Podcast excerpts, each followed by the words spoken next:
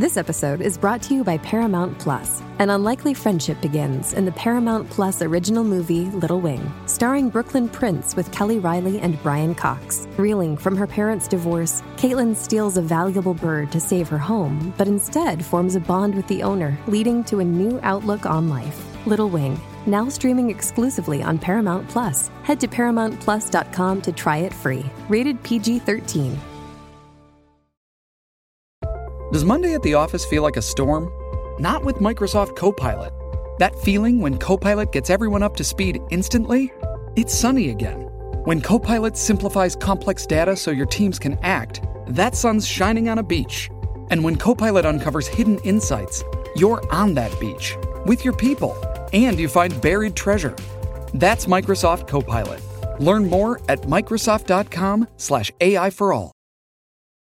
This episode is brought to you by Paramount Plus. Get in, loser! Mean Girls is now streaming on Paramount Plus. Join Cady Heron as she meets the plastics in Tina Fey's new twist on the modern classic. Get ready for more of the rumors, backstabbing, and jokes you loved from the original movie with some fetch surprises. Rated PG 13. Wear pink and head to ParamountPlus.com to try it free.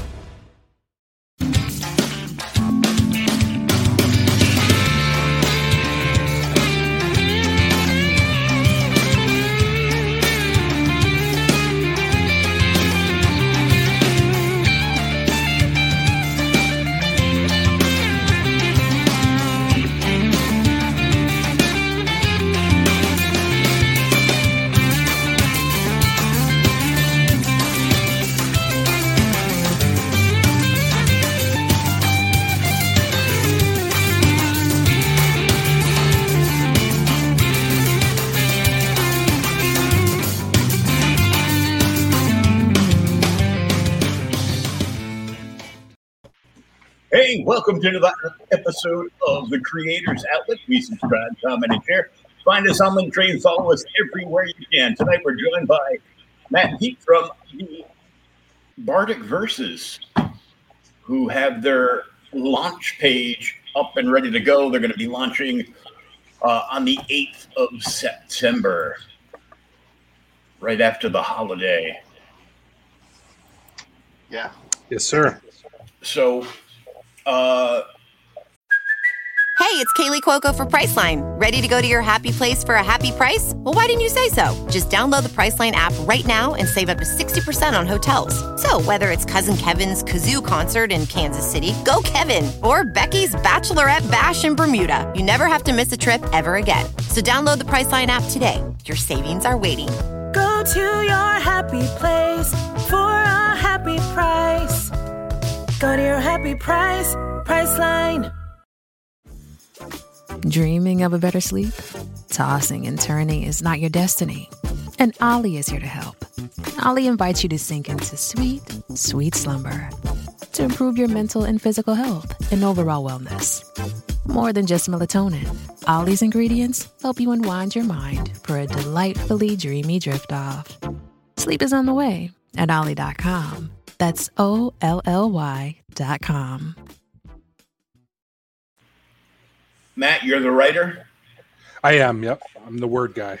and I take it from the uh, the Twitter handle. Uh, Pete is the illustrator. Uh, yeah, that's right. Good. That that it makes it easier when you put what you do in your in your in your tag. Uh, you know who you are. So uh, me Oh, well, doesn't, not- not- doesn't doesn't help me at all. Not too much of what I do. You gotta you gotta leave a little mystery to it. Yeah. Well, you know, on the side you make kids and take over their room. Yeah, that's it. That's So- it. That's it. I mean, I I bought most of the stuff behind me, so I figure why not? It's half yours anyway. Yeah. Yeah. yeah, Yeah, sure it is. There's a delusional thought. Good thing you're writing this Yeah. book. yeah. Exactly. So, uh, tell me about your your backgrounds and uh, and how you came into the uh, the, the comic book world. Pete, you want to take it from from here? Uh, yeah, my uh, mine is less interesting than Matt's, so we'll save a better one for last. Um, that's not so- that's not why I did it for the record. um, uh, I uh, this is actually the first uh, the first project that I've ever done art for. Um, uh, the only other thing I've ever had published was a pinup in uh, an anthology series called Kayfabe Volume Two, I think it was. Three. Um, three, volume three. Sorry. Um, so it was. That was that's kind of where I got my feet wet, um, and that's kind of where um, you know I felt the bug, so to speak. Mhm. Um, before then, it was just a lot of you know, um, uh, posting pictures here or there, you know, trying to trying to keep up with my art, but not doing anything specific. So this is this is actually my first project. Oh, cool. Diving in the deep end. That's it. And Matt, uh, the more interesting guy, go ahead. Uh, I mean, interesting. It might be a little bit of a stretch, but uh, so about 12 years ago, um, I wrote and uh, self-published a, a one-shot comic book, 22 pages in and out the door. Um, I used that like kind of as my resume. I sent it to a pub, an up-and-coming publisher at the time called Double Take, um, and they hired me to. I wrote a series called Dedication. Um, five issue miniseries about a bunch of kids working the overnight shift at a grocery store during the Night of the Living Dead. Um, and then that from there, I've just been like, I've been doing anthology pieces here and there. And then this is kind of my first uh, self published graphic novel. So, um, kind of looking forward to it. Kind of looking forward to like play in my own world, you know, like create these characters and see them. Uh, you know grow and flourish Play in, play in a sandbox and get to do your own thing. Yep. And uh, why don't you give us the uh, the pitch for the book? sure uh, the bardic verses is an anthology style story about a bard uh, who comes from a long line of famous warriors and is trying to strike out on his own uh, but he can't seem to escape the long shadow of uh, his family legacy um, so it starts with him uh, in a bar you know singing songs telling these stories. Each story is illustrated in a different art style by pete by himself. Um, and each story can stand on its own but they do all kind of connect and lead to the end of the book uh, where we wrap up where he wraps up his set and then we kind of wrap up the book from there. Cool. Well, uh, this sounds great because you know all of my best stories always started at uh, one time at the bar. Uh, uh, I am not a bard. I do not sing. If you were to ever walk into a bar and see me doing karaoke, you are uh, advised to turn around because your ears might start bleeding. the,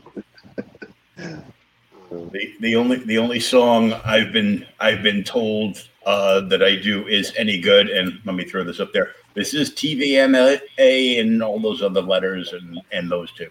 Uh, is Denis Leary's "I'm an asshole." No, classic. you know what? You know what? No, all joking aside, that that's actually the only song I've ever sang in karaoke. I, I, I've, I've done it. I've only done karaoke twice in my life, and the, and I sang that song both times. So you got good taste.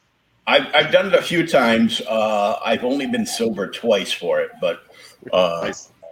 Which you know made it all the worse. Yeah. You know. But it may you or know, may not be a video of me doing it on YouTube somewhere. uh-oh oh, Just there's, saying. there's, there's probably evidence of me that I think the first time I tried it, I was so hammered I couldn't even walk, and and now I'm in a wheelchair. Go figure.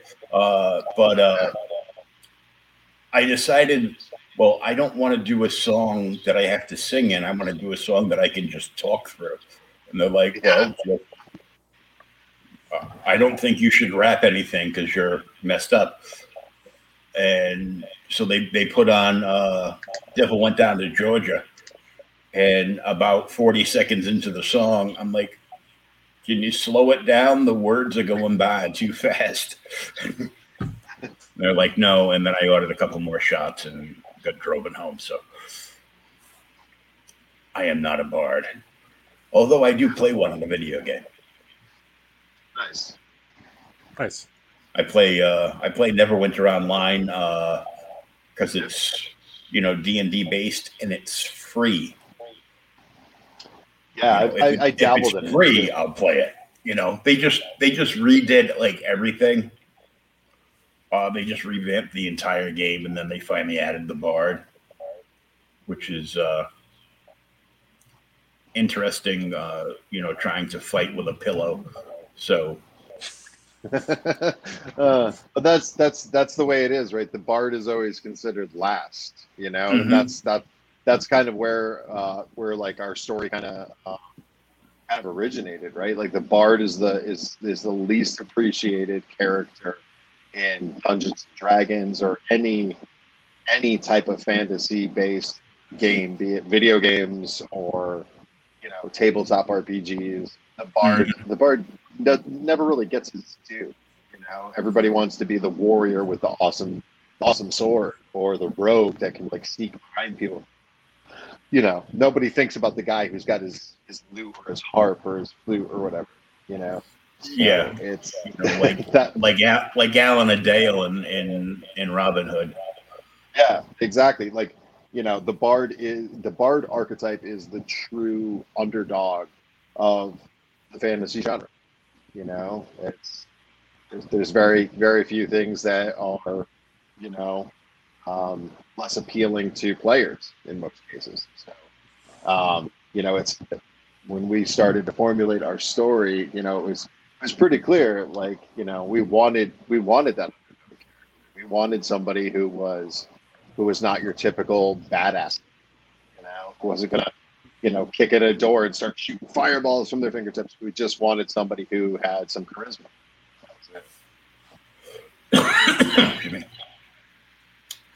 so, why did you want to make this an anthology type book with all short stories about the bard? Basically, he's do- from what I gather, he's doing a set in a bar, and he's of course, each song is a storytelling experience, and he's telling a tale with each song. So the stories are all divvied up by song as it goes through, and then it comes to a, a climactic ending at, at the very end. Are uh, are you looking uh, past this? If you're going to do anything more of of this style or this world? Uh, yep. So to to answer your first question, the reason why we did this is kind of twofold.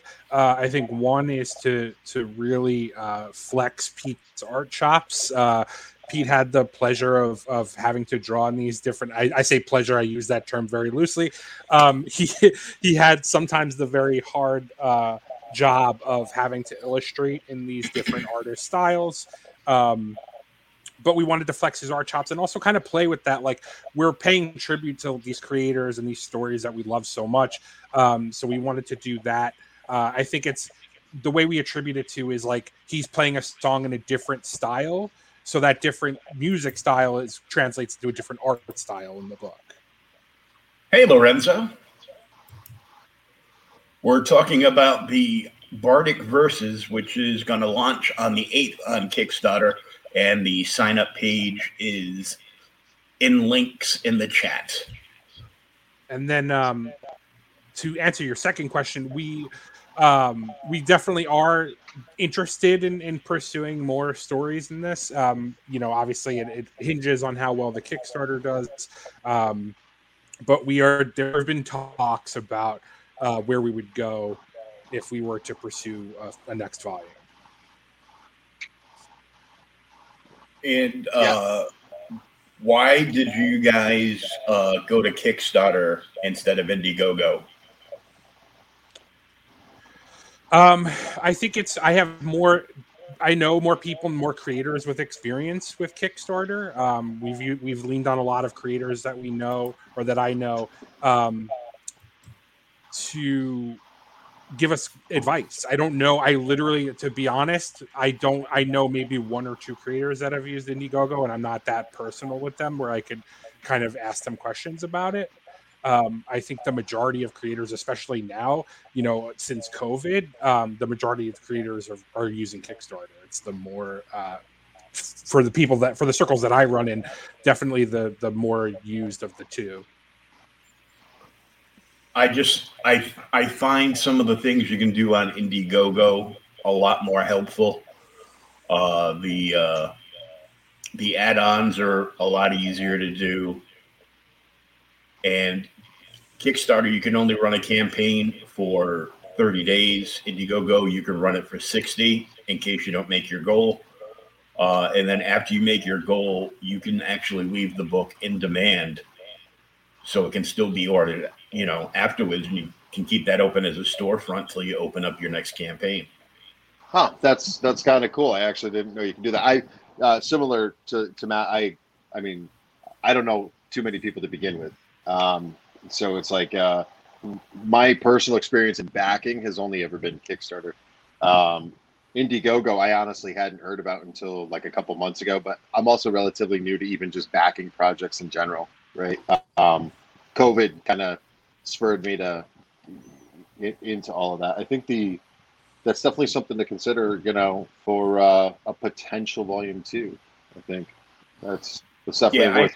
I know, I know, uh, you know, a bunch of creators that, uh, well, the the bigger names like you know your Billy Tucci and and Graham Nolan's will run, you know, campaigns on both at the same time because they've got, you know, they've got a crowd on Kickstarter, they've they got a crowd on Indiegogo, but uh, you know, us regular folks, I I know uh, will run like uh, I know a lot of people will will start on Kickstarter run the Kickstarter, uh, if, and then they'll then afterwards, like like twenty days later, they'll they'll start the Indiegogo, and there, there there's a couple of tricks to Indiegogo that that I do know. Uh, one is you set your campaign for thirty days, and then before it ends, you can extend it for another thirty which triggers the Indiegogo algorithm and shoots your project higher up on the list. Really, that's. See, Yeah. you know, after almost 200 shows, I've learned some shit. Who says you can't teach an old dog? Come on. Yeah. No, no, it's it's it, that's definitely interesting and worth looking into at some point. You know, our focus our focus with the with the Kickstarter, which is you know um, goes live just a couple of, a few days from now, honestly, right? Yeah. we're like a week a week plus out. Um, oh my god, we're a week plus out. Um, You just said that, and I had an existential crisis. yeah, me too. But it's like you know, It's um, like you turn into a meme. Yeah. our you know our our goal our goal you know at least with this with this round with this volume this iteration is to is to keep it humble for the moment you know just to test our waters you know see see what it gets us you know we kept our uh, our funding goal on the lower side um, just to make you know matt and myself are not taking page rates for this. We're not looking to um, we're, we're looking we're looking to get our book out but we're also looking to do it in a way that you know um, more assuredly sees us succeed. Keep, keep keep it all low. Keep the volume low. Keep the offerings low. We're not promising for every every 100 backers or something. We're going to pack an envelope full of stickers and send them out we're keeping it Yeah. simple You, you guys aren't looking to, uh, you know, get rich off of this. You just you're looking for the Kickstarter to cover your your printing and shipping costs. yeah you know That's and- and- literally it. my, my my biggest goal and you know i understand everybody's in it for different reasons right like my my personal goal is you know when i was when i was a teenager and in my early 20s my goal was to was to draw a comic right and um you know life you know has different different ideas for you sometimes. I you know had a family at a young age had to get into a career to support that and had to put you know that idea to the side. So it's like now that my kids are getting older, you know, I want to show them that it's okay to have a dream that you don't necessarily jump on as long as you try to get to it at some point. So um, out of all this, that's that's that's what I'm being paid in, right? Is being able to hopefully show them that this thing funded, I was able to do what I wanted to do, can too. I think um, really quick that I think that's really important. Um, you know, uh, not to bring the room down, but we get one shot at life, like, and it could be over like that. So, like, I feel like why not do these things that you want to do, right? And I think to Pete's point, like, that's a good message to send to his kids, to send to anybody. Like, we have we have one shot, like do pursue these things that that make you happy and that that don't cause anybody harm because like it's that that's what life is about. Um, so that was, to be honest, like when I first met Pete and we were talking about, you know, him drawing for kayfabe and then like getting into conversations, like all I wanted was for him to feel the same feeling that I felt when I first when I held my first published book in my hand. Like it's a great feeling. It never goes away with every next project that I've been on.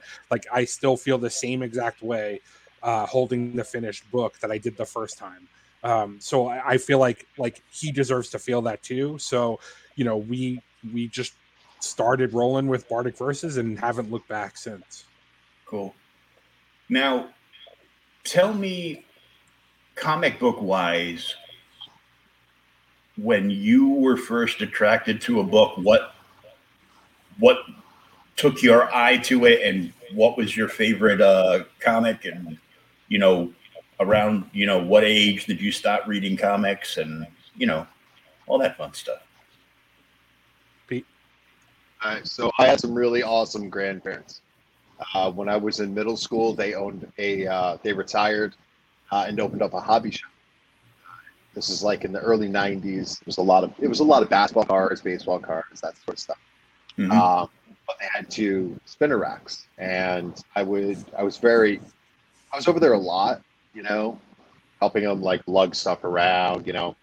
Um, I was there, you know, a lot of weekends, and you know, this is in the heyday of, you know, uh, Claremont and Lee's X Men, McFarlane on Spider Man, Image starting to come around on its own. You know, so there was a lot, a lot of activity, um, and especially, you know, a lot of, a lot of art movement, right? Like there's, um, you know, to me, you know, having having read some comics before that point in time, this seemed different. Like it was an edgier art style. It was a more eye-grabbing art style, and that's what did it for me.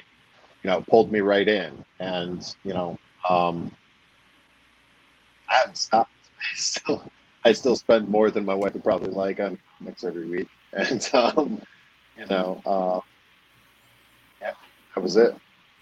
So Like your your your greatest fear is one day your wife selling all your comics for what you told her you paid for them.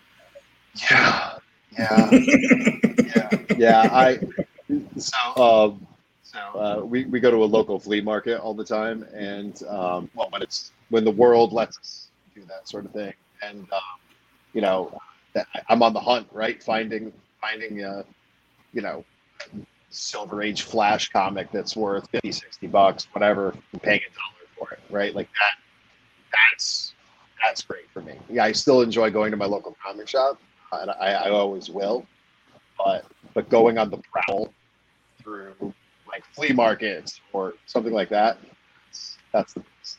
And I know, if I know that she would probably be like, "Oh, he bought this comic book for a dollar at the, at the flea market," and just sell it off. But yeah. the kids know better. They'll Yeah. Oh, the, the kids are like, uh, yeah, that's coming to me when he's gone. Uh, I'm Yeah. getting this yeah, in yeah, the car because I need to get to the flea market to find some old comics. exactly. I remember seeing a meme: get your hit, get your kids hooked on comics at a young age, and they'll never have money to do drugs. Yeah, that's that's that's damn true. damn true. Somehow, I was able to balance the uh, the the beer fund and the comic book fund, and uh, I had a little too much fun. Yeah, we I, I've been there myself. Matt, what about you? So for me, um, I think I, I, I couldn't tell you like what my first comic book was. I my parents would just like I always wanted to read, so they would just like buy something off the the spinner rack somewhere and just hand me books to shut me up. Um, but I will tell you, uh, I think the first book that really opened my eyes to wanting to write comics uh, was Ultimate Spider-Man. Um, I think Brian Bendis in his you know in his heyday was like a master at, at, at writing believable dialogue like he he made those kids sounded like they just like like he just sat in a high school somewhere and was just taking down you know what they were talking about like they, it sounded legit it sounded like kids my age um i thought you know I was like, wow, like I want to do this. Like I want to make characters sound like the way me and my friends talk. Like I think dialogue is really cool and it, it could be really fun and interesting. And that that really like blew my my brain in half because I was like, oh, like th- that's when I started to look into comics. Like, oh, you know, I could write scripts and then pass them to an artist and and do that whole process. That's how I make comics. Like, it just started to click for me, um, and that's really like once I read Ultimate Spider-Man, like it was kind of off to the races. Like I wanted to to produce comics, and you know, I eventually obviously did. Of course, I eventually got to work with Bill Jemas, who was the one who hired uh, Brian Bendis. So that was pretty cool. Um, he did tell me a funny story, really quick, that he said um, the, the first script that Brian handed in was the first one that they accepted. Like they just like he handed as soon as he handed in, they took it and they ran. They gave it to Bagley to draw. But the way Brian, uh, Bendis tells it is that um, that probably was not his first draft. That was just the first one that he handed in, um, which is pretty interesting. I liked him a lot at Marvel. I never I never read uh you know, I could I could kick myself in the butt because I could have like, you know, there were certain books that I passed up on, like new series that ended up becoming so hot that I could have, you know, sold it and, and bought a bought a house on a lake somewhere. But uh It's impossible. Like, how, no one know. Like, you, there's no way to know that a book is going to blow up like the way Walking Dead did, or you know what I mean. Like, you really Mhm. have to just go to the, the the shop every every week and pick up everything, and then you hope that one day this random uh, indie book called The Bardic Verses blows up, and uh, you know you become a millionaire for for supporting a Kickstarter. Yeah, or or any you know any of them. I mean, I was the guy. I mean, I discovered my my comic book store when I was fifteen. You know, bunking school like most of us, uh, and and I walked by it, and then like thirty seconds after I walked by, I had gotten up to the far corner, and then it clicked in my head. Hey, stupid! That was a comic book store, and I had never seen one before. Well, I saw one before, and it ended up that uh, somebody I became uh, good friends with actually owned it, and it didn't last long because it was in the town that I grew up in, and everybody was about sports, not so much about the comics.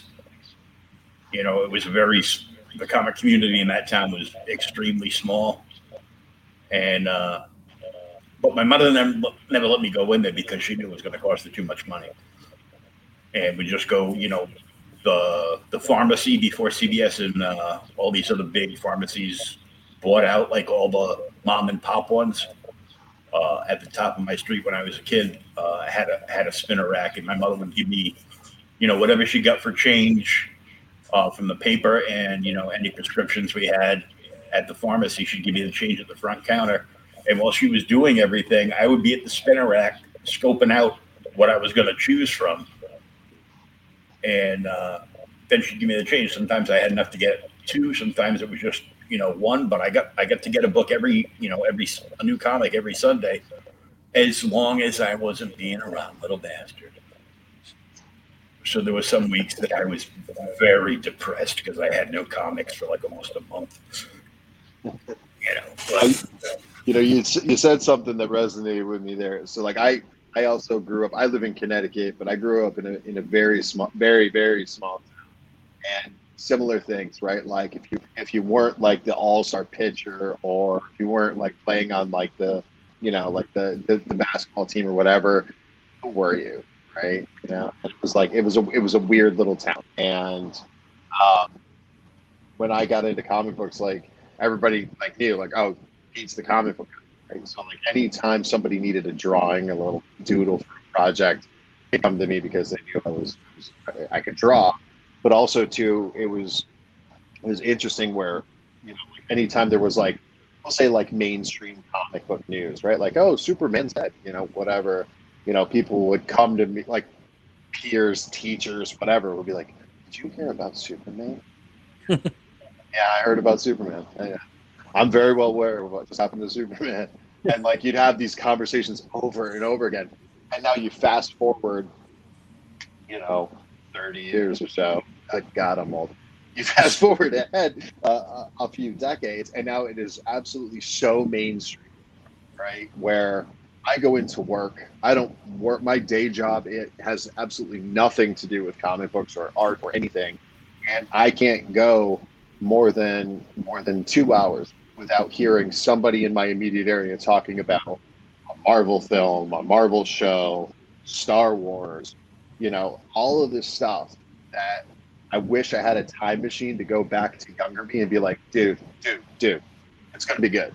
You know, you're, you're we prevail. You know, um, it's it's really interesting. You know, just that whole change I think we've seen in, as a as a nerdy society in the last thirty years. Uh, Lorenzo says, I am just now learning about the big two. An adult read me an Incredible Hulk comic as a kid, but then my mom gave me an old Archie comic and I just couldn't relate to it. I think it was for yeah. teens. Yeah. yeah. Archie's one I never got anyway.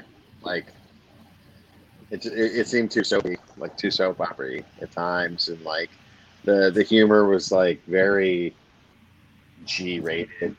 I, I, I, I, well, that that totally was the whole. There. That was that was the whole point of like the yeah. The I was comics. It was you know it was all family. It was all family friendly, and you know anybody could yeah. anybody could read it. And I mean, I could relate because you know, uh, opposed to this now, uh, I used to have uh, flaming red hair, and now my daughter has flaming red hair, and uh, she always asks me, it's like, uh, what happened to your red hair? I'm like, uh, your mother. Uh, and, and, you know, that was, that was pretty much the end of that conversation. She's like, does that mean when I have kids, my hair's all going to fall out too? I go, well, it's a possibility, but at least you can wear a wig. So tell me, Pete, what artists in the field uh, inspired inspire you the most, even to this day? Oh, um. Uh, Ron Garney, I think uh, I I've come to appreciate as one of my one of my favorite artists. Um, you know, I like Jim Lee. I like Todd McFarlane. I like um, a, a, slew of people, but for me, it's almost like I think I think Ron Garney is is a little underrated for what he for what he accomplishes and for how many properties he's touched. You know, I mean, he's drawn every big book at some point in his career. He's he's drawn every character you can think. Of. Um, his run on Wolverine, awesome, awesome. Wasn't a particular fan of the story, but his art just nailed it. So um, I'm, I'm always looking at his stuff. Um,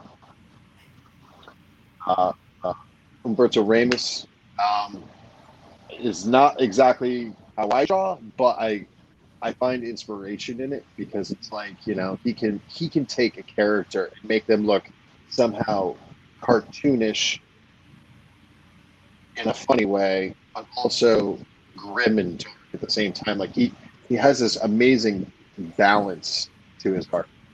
Um, I had the pleasure of meeting him one year at Comic Con with my son, who's a, an enormous Spider-Man fan, enormous. Uh, and it was around when uh, they relaunched Amazing Spider-Man, like the seventh or eighth or whatever time. And he drew the cover for that. We got to meet him. He was super gracious, super super awesome. You know, um, um, I recently, recently, although I'm not a particular fan of the of the title, I do enjoy uh, uh, Clay Mann. Uh, his art is top notch. Um, he's kind of got like a second coming of Jim Lee kind of art style, um, hmm which I really like. He's got a great attention to detail. Um, so I like to look at the pictures.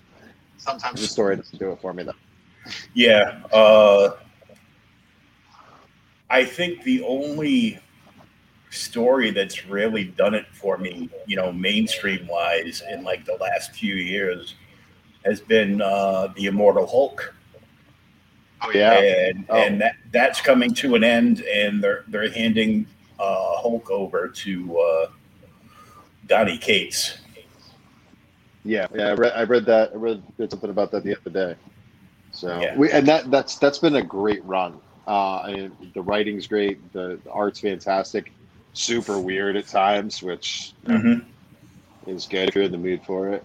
Um, Yeah. So af- after issue fifty, when they when they relaunch the book again, like we're not relaunching it. Is it the number one? Yeah, you're relaunching it because yeah.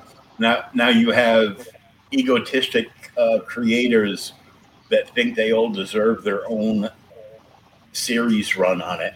Even you know even if it's only like you know for two years, which just you know aggravates me a little bit.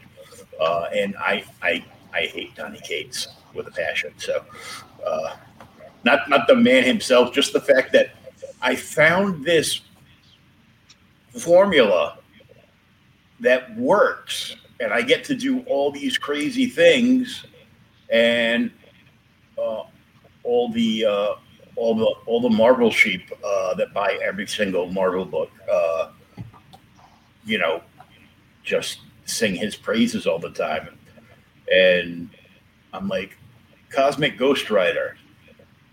Really? So Frank Castle is Cosmic Ghost Rider. That's stupid. Uh, Thor kills Galactus with one swing of his hammer. And I'm like, so my phone, if I type in the letter I, automatically at the bottom, like the suggested text just comes up hashtag I hates the Cates. And I say it to him on his own Twitter. He goes, I don't think that means what you think it means. I go, no, it pretty does. It pretty much does.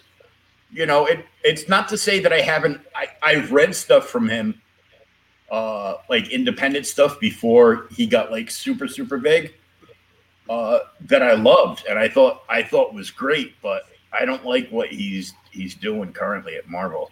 And I know he he's one of the many that ran to to Substack so they can cash in on their name. I think Substack is like the new Image to them. So, Yeah, I'm not too Uh, familiar Lorenzo. with Substack. It's like a newsletter program um, where they're It's like a it's like a Patreon. kind of yeah. Yeah. Okay. So they're like they're like selling, they're doing digital first books like through a like a a Patreon type thing where you pay monthly and you'll get access for a, to a digital book, but eventually the, the book will be published probably through Image or something like that. So it's I don't know, it's very strange, but they apparently threw a bunch of money at you know these big creators to to Oh run yeah. these campaigns on it. So Uh, good for them. Listen, like James I don't Tynion the fourth anyone. jumped off of Batman and ran to Substack, and like all these other guys did. Uh, Lorenzo says uh, what I didn't like about the Immortal Hulk was Hulk would give a long speech before beating up the villain. The artwork was fantastic, but yeah, I, I don't. The, the Hulk with speeches is like you're supposed to be a zombie. You're like immortal because you can't die, but the early issues of the series uh, are are still like through the roof. Like a uh, number one's not the most expensive one. I think either two or three uh, shot through the roof or whatever they they did like a, a short run. All these publishers doing. Ooh, we sold out. I think they're in, they're initially printing like shorter runs just so they can send out press releases that it sold out and we're going back to press so they can Yeah. you know bring the attention back on themselves Yeah, Uh, that makes sense. I mean, it's all it's all part of the marketing machine, right? Yeah, Uh, but I mean, even even like an issue issue one of, of Immortal Hulk, like cover A, is like you know a fifty dollar has been like a fifty dollar book for you know almost since like a couple weeks after it came out. Oh, really? Cha-ching. Yeah. Uh, I sold one of mine uh, to a to a friend of mine, but I had a it was a connecting cover set with uh, Thor, Immortal Hulk, and Iron Man. Interesting. He gave me what I paid for it. I'm like, I go, just give me twenty bucks for all three. I'm like, okay, go on, less stuff. I'm I'm selling most of my collection and just keeping like certain things. Uh, but I was I was the guy that would go into my LCS and bitch and moan about the higher cover prices. For the variants and stuff.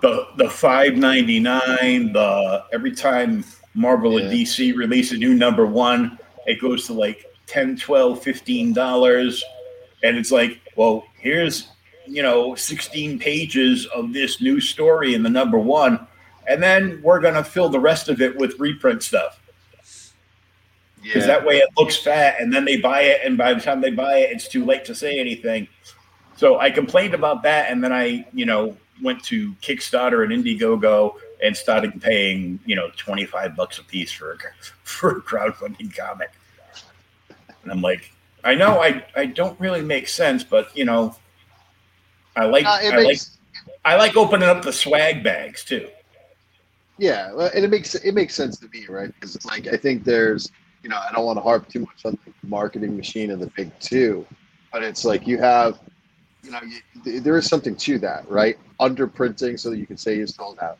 Persistently falling back to new number ones when you have like a new direction, a new new creative group, right? And it's like mm-hmm. that's that's all marketing things, right? And and it's like, you know, when, when you when you find a, a project on Kickstarter, you don't have to worry about it, right? I mean, at the most, at the most, if you're following, you're going to see a bunch of a bunch of tweets or a bunch of, you know, posts on social media saying, "Please back, please back, please back, please back," right? Like that's that that's that's the most you're going to get, right? It's and, and you're and you're going to get you're going to get in theory something unique, right? You're not going to you're not going to see a lot of the same rehashed, you know, stuff that you know Marvel and DC have been doing for a generation, which, um, you know, I think I think it's um, over the course of our project, it was a it, it was nice to it was nice to have like some flexibility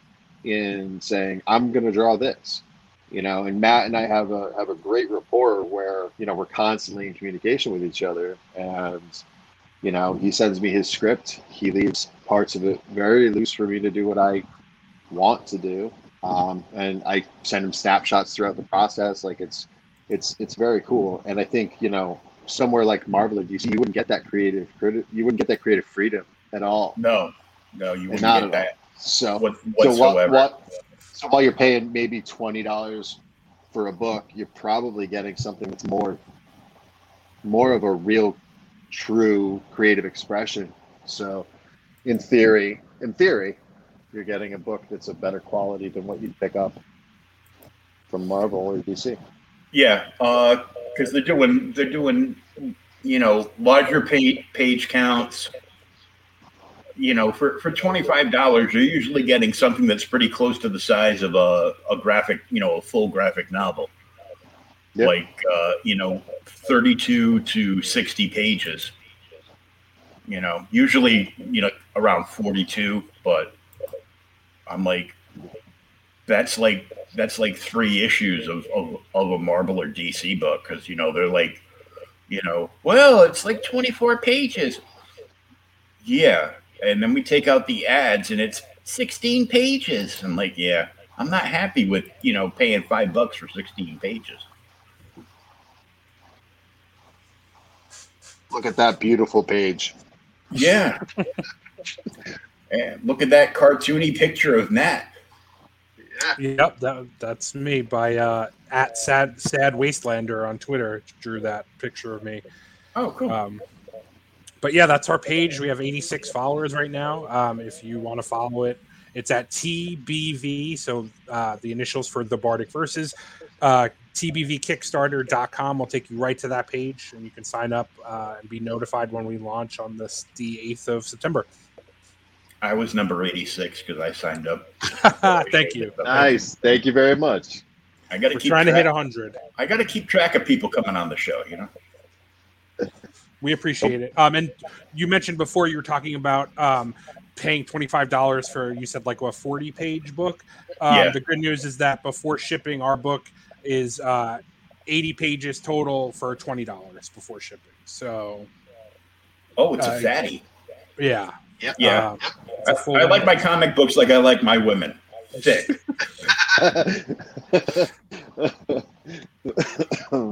but yeah, Sorry, we uh, that's no the, worries. That's, that's the strip club DJ and me coming out. I worked. I, I worked as a nightclub DJ for like thirty plus years. So Nice. nice. Um, but yeah, I mean, again, to, to bring back one of Pete's points, we were we were trying to keep this, uh, you know, giving people a value, and then also like, um, not having an overinflated goal, not having too many uh, tchotchkes and extras. Like we really kept it as bare bones as possible. That's not to say that there's not um, fun reward tiers. There's some uh, cool art tiers that that um, that Pete has drawn in uh, that Pete has put in there. Um, but for the most part, it's literally just the book. Um, if you if you want just the book in print, you get the book, uh, sticker, and a um, bookmark, and, And a a book bookplate. plate signed. Thank you, and a book plate signed by uh, me, Pete, and uh, Matt Krotzer, who's our letterer. Um, for twenty dollars plus shipping, so it, it's really a pretty great deal, if I say so myself. well, this is a this is a perfect book for anybody that uh, has ever loved you know a D and D slash Pathfinder slash like any RPG universe. You know, has you know is old enough like me that you know we watched the Dungeons and Dragons cartoon when it was on TV, uh, and then you know, you know, got excited as all f bomb inserted here uh, when they saw that car commercial from another country, and they you they they cast the entire cartoon live Yeah. action into like a little battle thing. I was just I saw that and I was like, oh my god! And then I found out it was a car commercial, and I was so pissed. I'm, um, I'm like, oh, if only they made that. Oh, it was it was killing me. But you know, fantasy adventure, any you know anything like that uh, fits in perfect with this. And and hell, eighty pages. So how many how many songs or uh, short stories are in the book total? There's five total, five, six. I six, six total. I always forget because I feel like we were workshopping one that didn't end up. It's a good book. thing the writer knows how many stories are in the book. huh, Listen, we this is over the course of COVID, so Yeah. um, I've probably you know forgotten a ton of stuff. Um, but no, there's about six stories total in the book. Um, again, there it's bookended by um, you know things that that take place inside the tavern, and then he you know at the when he wraps up at the end, he goes somewhere else. Um, but really quick, just to go back to what you said, um, it, it is good for people that are fans of um, of D and D and of swords and sorcery books. But it's also good for, as you can see right here, um, it's it's good for comic book fans. Like that was one of the other things we tried to do is really pay tribute to comics. So um, the top left, that black and white um, picture of our main character Martillon is uh, is kind of our tribute to like Frank Miller and like Noir comics. Um, on the right there, I don't, I it couldn't be more obvious that we're kind of um, paying homage to Rob Liefeld and like that those that early '90s uh, style comics. The bottom oh, left, so there's of- no feet. uh, we, There- we do. There is a couple of jokes about feet in there. Um, a couple And of background pouches. funny- And pouches. Okay, pouches. Yep. okay, big you guys got me now. Um, the bottom left, obviously, could not be more obvious that it, that's Jack Kirby. We're paying tribute to Jack Kirby there. Um, and then the bottom right is uh, our tribute to Disney. Um, and in that one, there's a full-on musical number. So it's a it's just all over the road. Again, it's it's us like it's a love letter for us to to pay tribute to comics and and and these fantasy um, you know like RPGs and, and swords and sorcery books. Like it's all that stuff wrapped up into one crazy weird book. But we love it. We had a lot of fun, and I hope that like I really hope that translates and people have as much fun reading it that we had creating it. Very cool. Now, I have to ask something that I just forgot, so that's awesome. Um, oh, that's what it was. Uh, since there's some some art stuff going on on the uh, you know on the Kickstarter, will there be uh, original art pages up? So the, the the entire process for this book was done digitally, um, and in doing that, um, it afforded me the ease and the luxury of doing doing my art whenever and wherever I could. Right, if my son's at band practice for three hours, I would sit in the parking lot and draw. Um, at work, I'm drawing. You know, so so it gave me that luxury. Uh, unfortunately, what that also did was that meant that uh, I don't have traditional original art that I could incorporate here. So what we what we did was we wrapped our heads around, you know, like okay, we want to offer an art tier. So what is that? What do those art tiers look like? Uh, and we we um, we finalized on three different tiers that incorporate some type of original art. So uh, one of those tiers will include a five by seven uh, inked um, original drawing of the main character of the book or uh, Gary, who is a uh, little yellow goblin that is um, our first favorite character in the book. Um, so that is one tier. Um, another tier uh, is kind of tailored towards um, the tabletop role player uh, audience, and that is that um, I will do a digital commission of uh, your your your character of choice. Doesn't matter if it's um, Dungeons and Dragons, Pathfinder, Shadowrun, that Vampire the Masquerade, whatever you're playing. If you support that tier, I will draw your character in full for you um, in high definition. And then we have an offshoot of that particular uh, tier where I will do that same commission, uh, but we will send you an 11 by 17 canvas. Ooh. That's interesting. So you guys, you guys will will print out that digital commission and and send it out. Yep, we will make sure we. I've I've actually done that in the past um, for other people. So um, I have a great printer um, that I work with for those situations uh, that really enhances the digital appearance um, of the art. So it's um, we're, we're feeling pretty good about that one. Cool, but you're you're keeping you're keeping the campaign uh, fairly basic. You know the the book, the the normal sh- the normal swag bag with you know this uh, you know a sticker and uh, you know the bookmark. You know because it is eighty pages. You might not finish the whole thing. Yep. in, in Yeah, one, no, that's- in that's one true. sitting. No, Espe- we wanted keep- especially if you have children, you will not finish this in one sitting. No you, no, you will not. It'll take you two or three. But we've got we wanted to we wanted to keep the offering simple, but the experience enhanced. So you know the the physical copy of the book, um, and we do have like a we have the digital version as well. But the physical version, um, the book, in its 80 page glory, um, the book is being printed on um, good cardstock, or well, cardstock cover, 80 pound pages, um, which you know that's going to make it, make it feel very hardy. It's going to come with a with a bookmark, um, stickers, uh, book plate. We're packaging it all up together with a uh, with a craft uh, chipboard backer. Uh, every every single one of these will be individually shrink wrapped before they're put into um, put into their package to be mailed out for added protection and also to keep everything together. Um, you know, we're not just going to stick a box, stick a book in a box, and slap a label on it and send it out. Um, you know, we want to make sure that when people get this in their hands, that they say, "Wow, somebody put attention to making sure that this got here safe." Uh, and it's a little package in and of itself.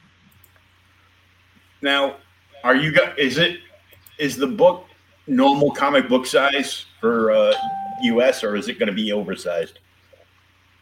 Uh, size Trade- wise, trade size, right? Like normal trade size.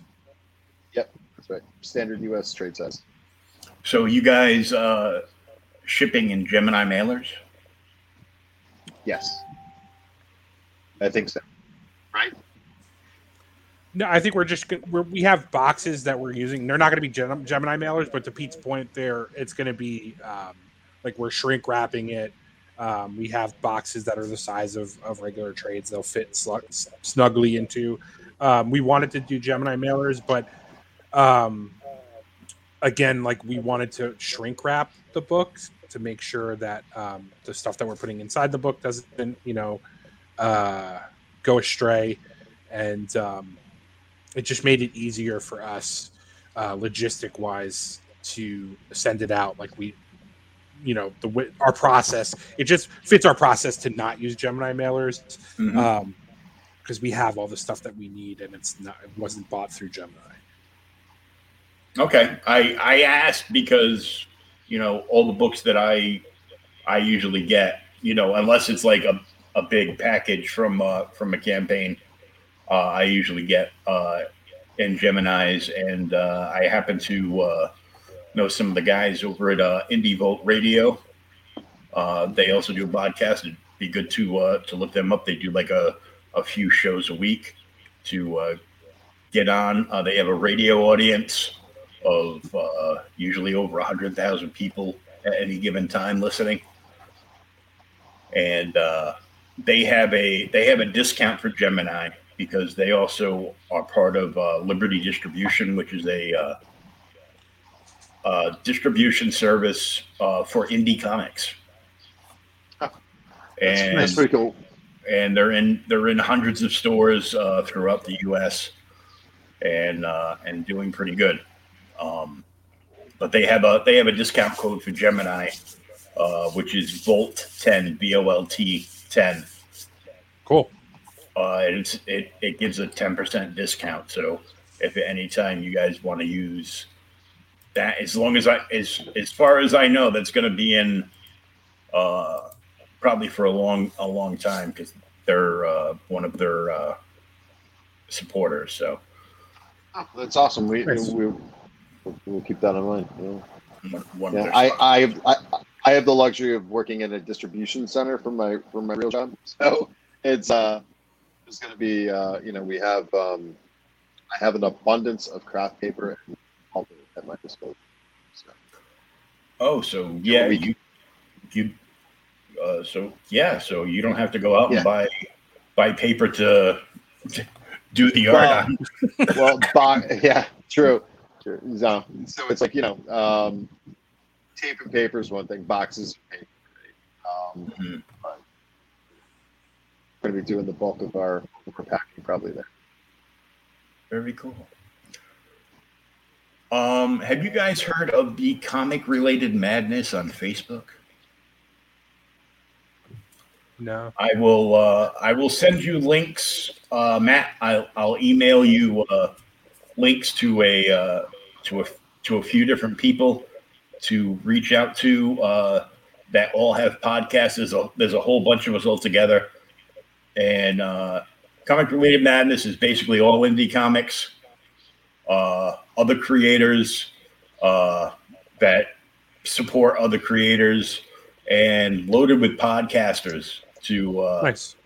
get get more get more eyes on this and you know in the launch and everything i'm already interested in you know as soon as you said yeah 80 pages 20 bucks i'm like well that's a no-brainer Again, know, that's what we were shooting for. So That's good. you know so that's great why don't you let uh let everybody know uh where they can find you online so they can uh, they can follow you to uh, get any updates that you post? Um, so you can find me anywhere on the socials. Uh, my handle is at Mattman Begins. That's Matt with two T's. Um, and then you can find the, the Kickstarter page that we're looking at right now is TBV Kickstarter. So the initials for the Bardic Verses Kickstarter.com. Awesome. And on all social media, uh, I can be found at this right here. Uh, so Reverse uh, angles are a bitch. it, it's weird. It's so weird. It, yeah. Uh, at uh, PAC Illustration. It's PAC PAC Illustration. Very cool. Well, guys, I want to thank you for coming out and uh, talking comics and the Bardic verses and and uh, and a couple of other things here and there. Uh, right now, we're going to uh, we're going to end this episode uh, with the trailer for uh, Mavericks Volume One, which is uh, one of our sponsors this month. Cool. Thanks for having us. Thanks for having And- us. And we will catch everybody uh, later on. Hope you all have a good weekend, and uh, we'll see you Monday with more Creators Outlet.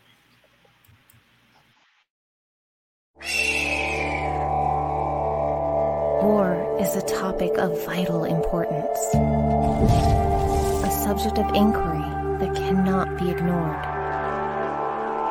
It is a matter of life and death. It can be a road to safety or to ruin. in an alternate version of our world, brought to the brink of total collapse. Rival nations fight for global domination, and elite pilots in futuristic combat suits wage war on the battlefield of tomorrow.